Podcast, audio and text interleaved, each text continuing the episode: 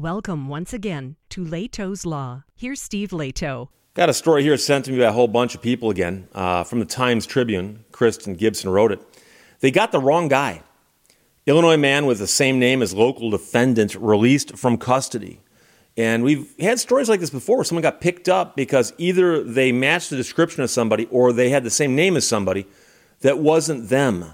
And the other person was wanted, so they picked this person up.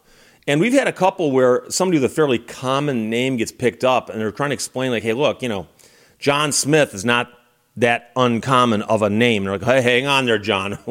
we'll see. So, you know, how much work they put into it and how quickly can they unravel this? What began as a normal Monday to hear the docket in Whitley Circuit Court took an unexpected turn when one Chicago man's you got the wrong guy plea led him to be released with apologies from the judge and the Commonwealth's attorney. The man is from Illinois, was booked in the Whitley County Detention Center June 3rd of this year due to his name matching exactly to a Ryan Johnson from Kentucky that had felony offenses against him from 2004.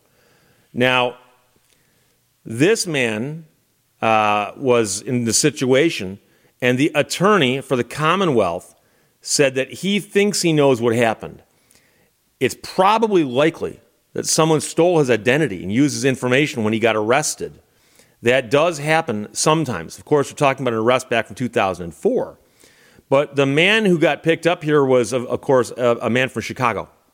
So if his identity was stolen, it would mean the Chicago man's social security number was used by somebody who was arrested, I guess, in Kentucky. The Illinois man's defense attorney used video footage from a previous Whitley County court appearance by the Kentucky defendant to make the case of mistaken identity apparent to the court. The guy looks very similar to the person that is identified, but they have different heights, different stature. Uh, they simply have the same identifiers. In his description logged into the Whitley County Detention Center, it lists Johnson as being five foot four and a black male with black hair and brown eyes, weighing about 180 pounds.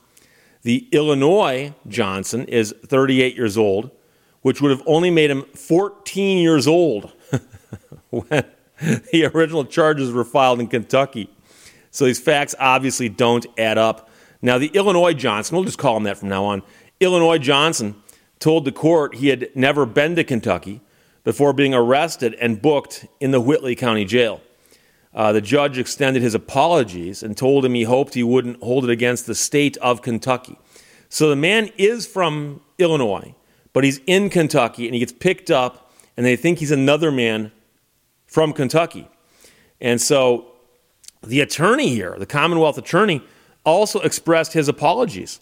Now, the Chicago man was then released, and the Commonwealth attorney noted that officials still don't know where the Kentucky Johnson, who has pending felony offenses uh, that he's facing, they don't know where he is. So, according to the Whitley County Detention Center, Chicago Johnson was arrested by the Williamsburg Police Department, and the Williamsburg Police Department were not available to comment on the matter at press time.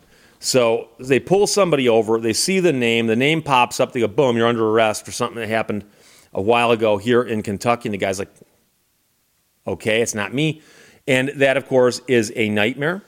And I've mentioned before that a couple years ago, couple years ago, I was living someplace and I forgot what I was researching, but I was poking around on the internet, as I sometimes do and I discovered there was somebody who lived near me with my exact same name first, middle, last. Okay? Now, Steve Lehto is not that common of a name, and there's, there's, there's several Steve Lehtos I know of. There's one in Minnesota who's a musician, there's one in uh, like, like the Washington or Oregon who's a, a mathematician. And there's one guy who's a, a mid level executive, I think, at a fruit canning company in the Midwest uh, and as far as I know, we're not related to each other. Uh, however, however, those people don't have my middle name. And I discovered there's a guy who lived near me who had my first, middle, and last, and he also spelled Stephen with a V. And now here's the scary part that guy had a rap sheet yay long. It was, he's led a different life than I have. Let's just put it that way. And so I remember making a mental note note to self if you ever get pulled over, as you hand your license to the police officer, say, please make a note of the birth date. And when he asks why, or she asks why, you say, well, because there's someone else with the same name as me who has a different birth date who's 10 years older than me. So the other Stephen with a V, Lehto, was 10 years older than I was. Okay, and he, I, I, presume he still is, although he might not be around anymore. The, the life he's leading, it's a rough one. But I just imagined how that could play out. Where if I'm out driving around late one night, I get pulled over for whatever reason. The police officer goes, you know, license, registration proof, insurance, all that stuff. I hand it over. The guy goes and runs it and comes back, weapons drawn, you know, and, and I, I, just, you know, I'm, I'm, an attorney, so I tend to always try to think of all the various outcomes of the different scenarios that I might be in. I do that for my clients also, but I do it for myself. And, and it's actually, it's, it's, it's one of those things, as an attorney, you see the world differently. And I've heard enough of these stories where someone got arrested because they were looking for somebody else with the same name. And all I could think is, here's a guy with the identical name.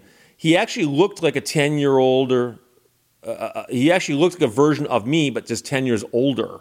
I mean, we actually looked vaguely familiar to, you know, if you put them side by side, I suspect people could go, I can see how that could be that guy. I can see that. But the birth dates were different. The birth dates were different. So I was planning anytime, and luckily I never did get pulled over in that jurisdiction. So I, I lucked out. I should look the guy up and see where he is today and see how he's doing. But uh, this is a, a, a, good story in how it ended, but it's bad that the guy got swept up in the system, and he got swept up because he had the same name as somebody they were looking for. And it looks like they're looking for the guy for something that happened back in 2004, maybe? I don't know. That might just be the earlier problem they'd know about. But uh, from the Times Tribune, and again, it happened in Kentucky to a man from Chicago. They got the wrong guy. Illinois man with the same name as local defendant released from custody. Questions or comments, put them below. Let's talk to you later. Bye bye. Thank you for watching Lehto's Law. I believe five out of four people have trouble with fractions.